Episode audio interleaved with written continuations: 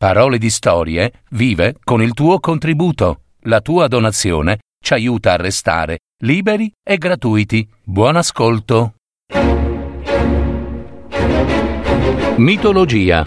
Storie degli dei, di amori, inganni ed eroi. Adattamento e messa in voce di Gaetano Marino. www.paroledistorie.net La storia di Giasone e Medea. Il vello d'oro. A quei tempi regnava nella città di Iolco, in Tessaglia, il re Atamante. La sua sposa, Nefele, era morta, lasciando due bambini, Elle e Frisso. La nuova sposa di Atamante, Ino, invasa da furore omicida, suggerì al re di sacrificare i bambini a Zeus, perché fosse allontanato dalla loro terra il flagello della carestia. Allora Nefele, che gli dei avevano trasformata in una nuvola leggera, per proteggere i suoi figli, mandò loro un ariete volante dallo splendido vello d'oro. Il prodigioso animale fece salire sulla sua groppa scintillante i due bambini e li condusse in volo nel lontano Oriente. Durante il viaggio si levò una violenta tempesta che fece precipitare Elle nelle acque sottostanti con un volo vertiginoso.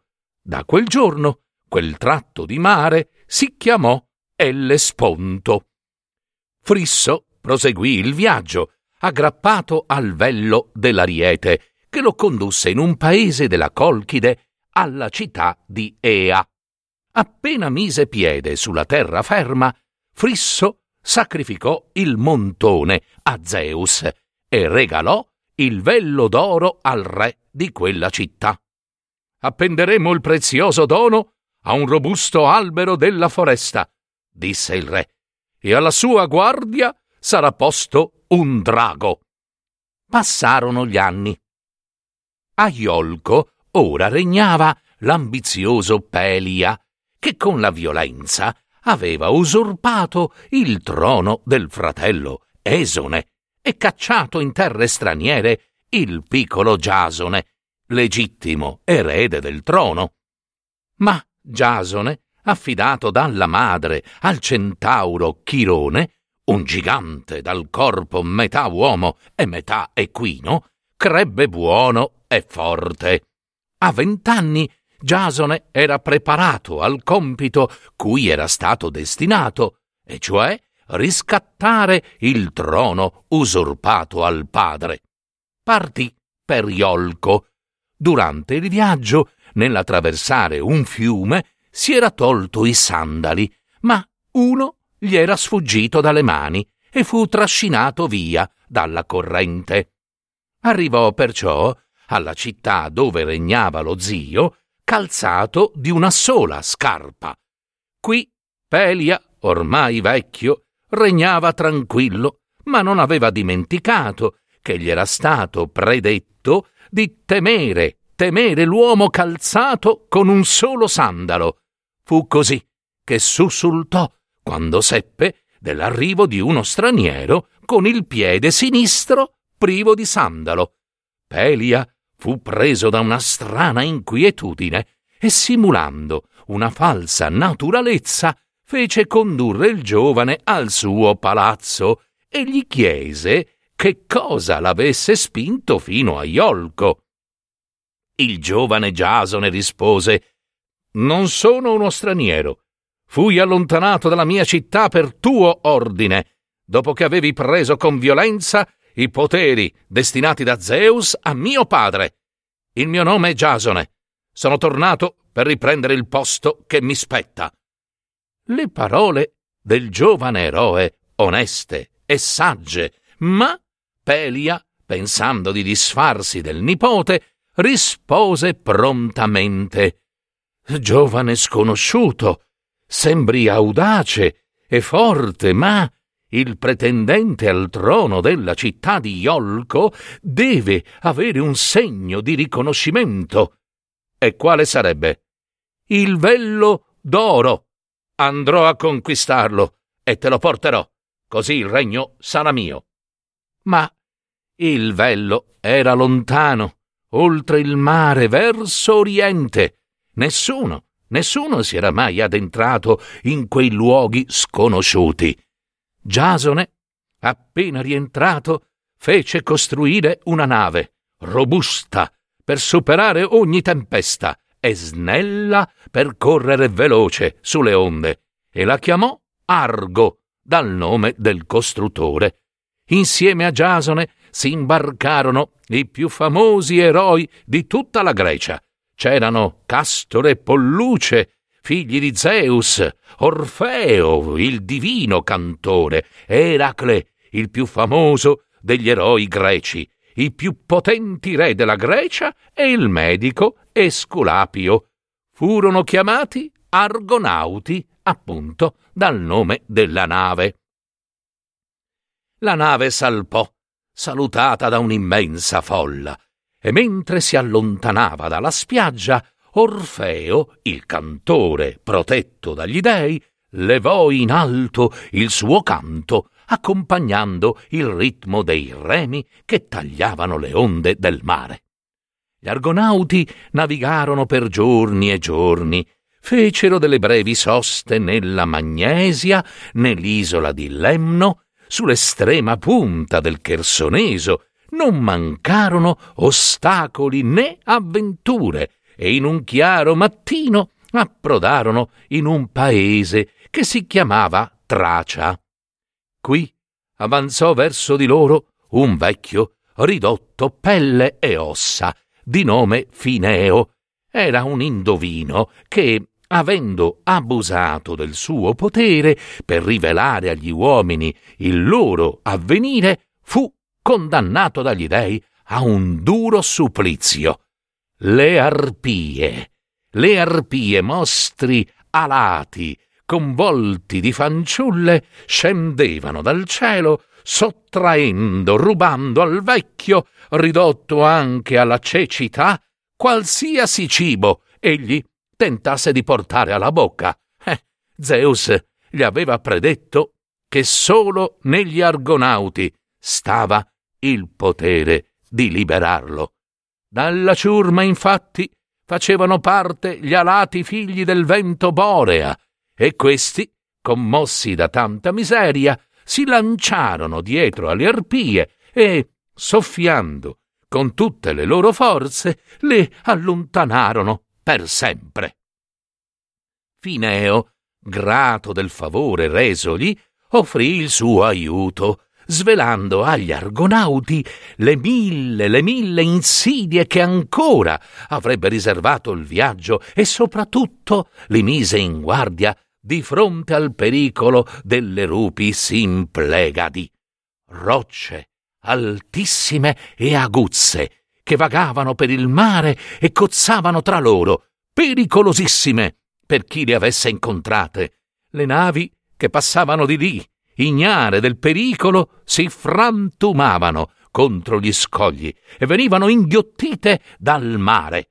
I naviganti eroi della nave Argo fecero tesoro dei consigli del vecchio e ripresero il viaggio. Giunti nei pressi dell'imboccatura che dal mare Egeo introduceva l'Ellesponto, udirono un rumore cupo e sordo. Il mare quasi ribolliva, ma il cielo eh, restava sereno. Gli argonauti capirono d'essere vicini alle rupi delle Simplegadi, eh, così come aveva predetto Fineo. Allora, seguendo i consigli dell'indovino, liberarono una colomba. Se l'uccello fosse passato attraverso le rocce senza essere schiacciato, la nave poteva navigare senza pericolo. Giasone però non dimenticò di invocare Atena, la quale, scesa dall'Olimpo, ordinò a Poseidone, il dio del mare, di lasciar passare la nave Argo. E così fu. Come una saetta, la nave oltrepassò il canale un attimo prima che le rupi cozzassero tra loro e proseguì, tra le urla di vittoria dei suoi eroi, il viaggio.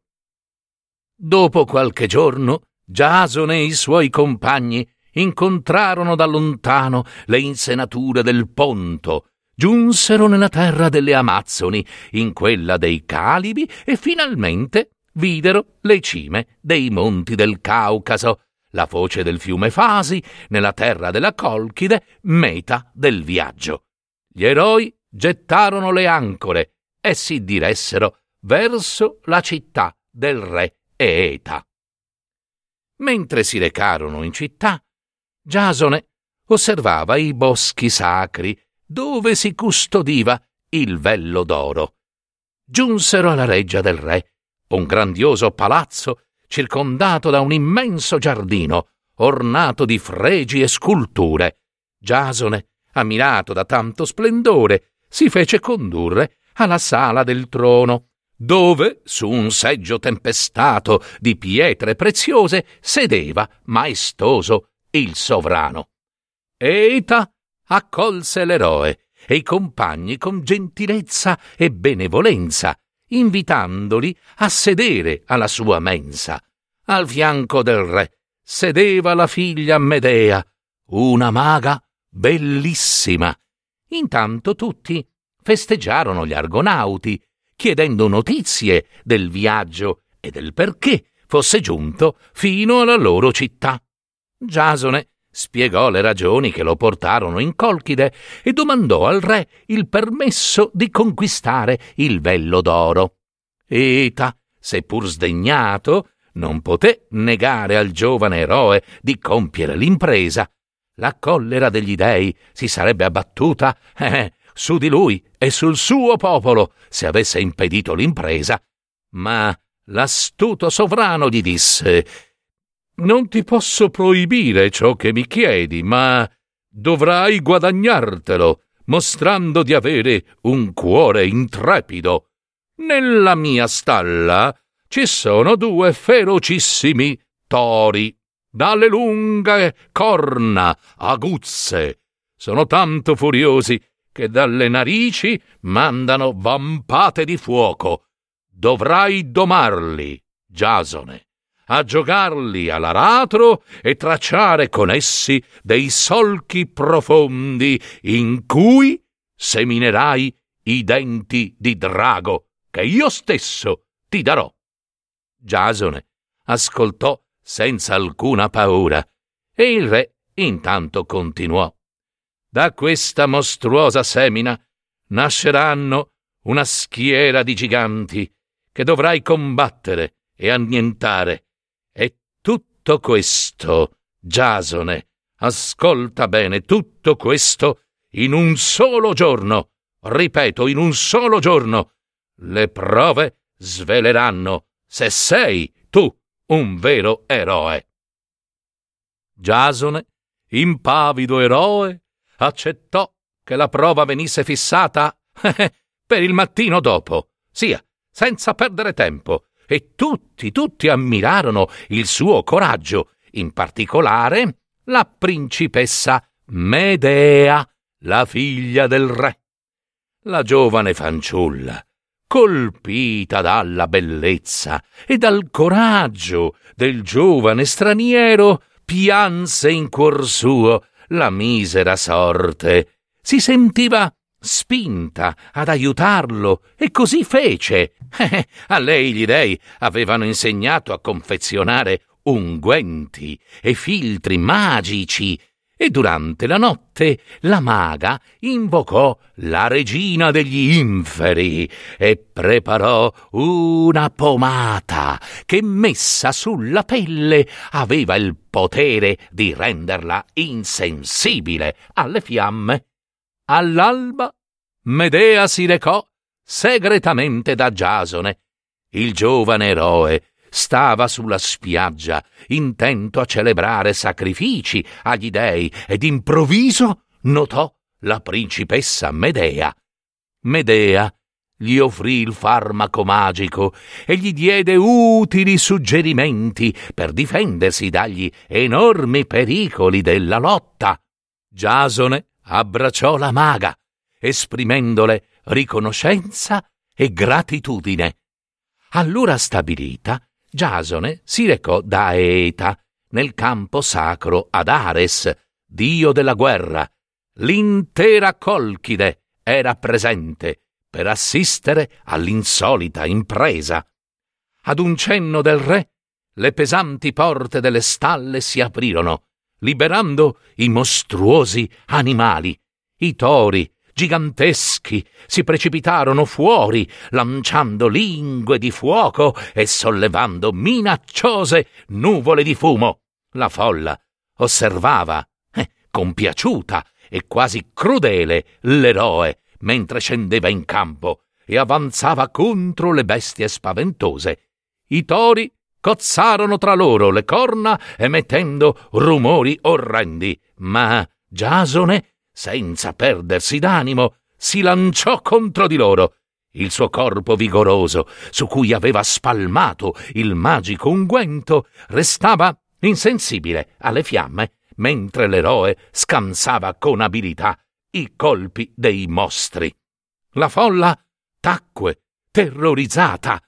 Al centro del campo si intravide, tra il fumo e la polvere, la figura dell'eroe Giasone che con forza e grida colpiva i tori sino a renderli mansueti, tanto da trascinare l'aratro come fossero buoi obbedienti. I tori, domati, ararono la terra, mentre l'eroe spargeva nei solchi i denti di drago che Eta gli aveva consegnato. Col sorgere della luna, nel campo arato, apparvero delle forme che ingrandivano sempre più e, e un esercito di guerrieri, giganti, che venne fuori da sottoterra. Giasone, seguendo ancora una volta il consiglio di Medea, scagliò nel mezzo di questi strani e misteriosi giganti, un grosso sasso. I guerrieri, come accecati, si gettarono sopra e cominciarono a combattere tra loro con furia selvaggia, fino ad annientarsi a vicenda. Alla fine, quando tutti caddero al suolo, intervenne Giasone, trafiggendoli con la spada, uno per uno. Eta era furibondo, ma dovette concedere all'eroe il permesso di tentare la conquista del vello d'oro. Seguito da tutti i compagni, il giovane si inoltrò nel fitto bosco. Al suo fianco, con i suoi preziosi poteri, stava la principessa Medea. C'era ancora un ostacolo da superare. Il vello appeso ad un faggio, era, come sappiamo, custodito da un terribile drago. Un drago immenso. All'avvicinarsi dei due giovani, il feroce animale iniziò a sibilare in modo minaccioso. Medea intonò allora un dolcissimo canto, un canto proprio che addormentò il drago come per magia, appunto, e poi gli spruzzò negli occhi un filtro per rendergli il sonno più lungo e profondo. Giasone scavalcò il corpo del mostro e finalmente poté stringere tra le mani il vello splendente. L'impresa era compiuta. A notte alta, dopo la festa per la vittoria, mentre il palazzo del re era immerso nel sonno, gli argonauti salparono, si allontanarono in silenzio, temendo l'ira di Eeta a cui avevano sottratto il vello d'oro e la bellissima figlia che, a fianco dell'eroe, guardava con nostalgia per l'ultima volta la terra natale.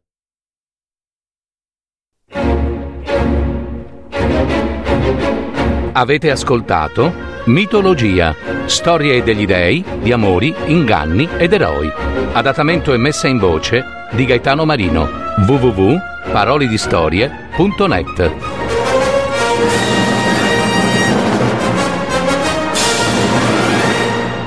Registrazione effettuata presso gli studi della piccola sartoria dei teatri.